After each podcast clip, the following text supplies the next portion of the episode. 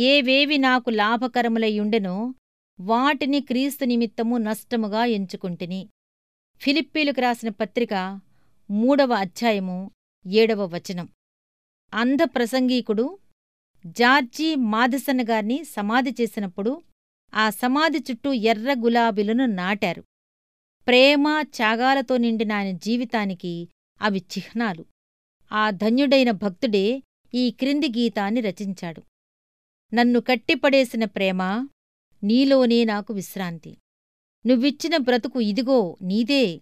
నీ కరుణాసంద్రంలో కలిసి నా జీవనధార ధన్యమవుతుంది. నన్నెప్పుడూ వెంబడించే కాంతి కొడిగొట్టిన ఈ దీపాన్ని నీలో కలుపుకో.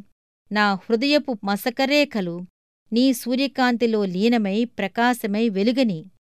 బాధలో తోడుండే ఆనందమా నా హృదయపు తలుపులు తెరిచాను. కురిసే వానలో ఇంద్రధనస్సును వెతికాను. వాగ్దానాలు ఎప్పుడూ భంగం కావు.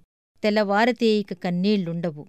అతిశయాస్పదమైన నా ప్రభువు శిలువా నిన్ను వదిలించుకునే సాహసం చెయ్యనెప్పుడు జీవం మన్నై నేను సమాధైపోతే నేలలోనుంచి ఎర్రగులాబీలు పూస్తాయి. నాలోని జీవాత్మ నిత్యం జీవిస్తుంది. ఒక కథ ఉంది. ఒక చిత్రకారుడు తాను గీసే బొమ్మల్లో ఒక విలక్షణమైన ఎరుపు రంగును వాడుతుండేవాడట. అలాంటి ఎరుపు రంగుని ఎవరూ ఉపయోగించేవారు కారు. అతడు ఆ ఎరుపు రంగుని ఎలా తయారు చేశాడో ఆ రహస్యం ఎవరికీ తెలియకుండానే చనిపోయాడట. అతను చనిపోయిన తర్వాత అతని శవాన్ని పరీక్షిస్తే అతని రొమ్ముమీద ఎప్పటినుండో మానకుండా ఉన్న గాయం కనిపించిందట. అతడు గీసే బొమ్మల్లో ఉపయోగించే ఎరుపు రంగు ఎక్కడిదో ఇప్పుడు అర్థమైంది అందరికీ.